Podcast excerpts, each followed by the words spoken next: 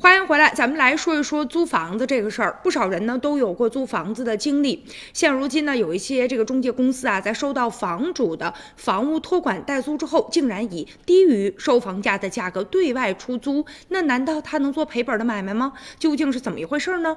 这不嘛，有一个高先生，他呢，二零一八年十月份将自己一套房子租赁的信息就发布在网上，结果没过多久，有一个呢地产公司的业务员给他打电话，说可以啊帮他告。高价的把这房子租出去，而且呢还特别的省心，省去了很多的麻烦。托管出租呢，就是把房子委托给中介，全权的进行负责。这高先生每个月可以从中介公司收到租金，于是呢他就和这个地产公司签订了一个月付款的一个合同，约定的是一个月呢给他一千一百块钱。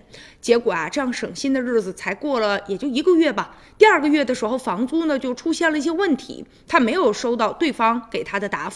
无奈呢，只好啊找到了这家地产公司，结果发现呢，人家说了自己的资金链出现了问题，没有办法支付了，而且房子已经租出去了，暂时还不能退还。高先生呢就想放弃托管，于是呢就找到了租他房子的这个人，两个人呢一对比之后，合同才发现啊，这个实在是太神奇了。为什么呢？因为这个中介公司每个月给这个房主呢是一千一百块钱，但是他把这个房子呢以五百块钱的低价租。给了租户，也就是说呀，这房屋中介每个月得搭上六百块钱。他这么做有什么目的呢？后来呢，这民警啊调查就发现，其实和高先生一样的这样的房主大概有六十八个人吧，他们都是在这一家地产进行的房屋托管。原来啊，他们把这些钱挪作他用了。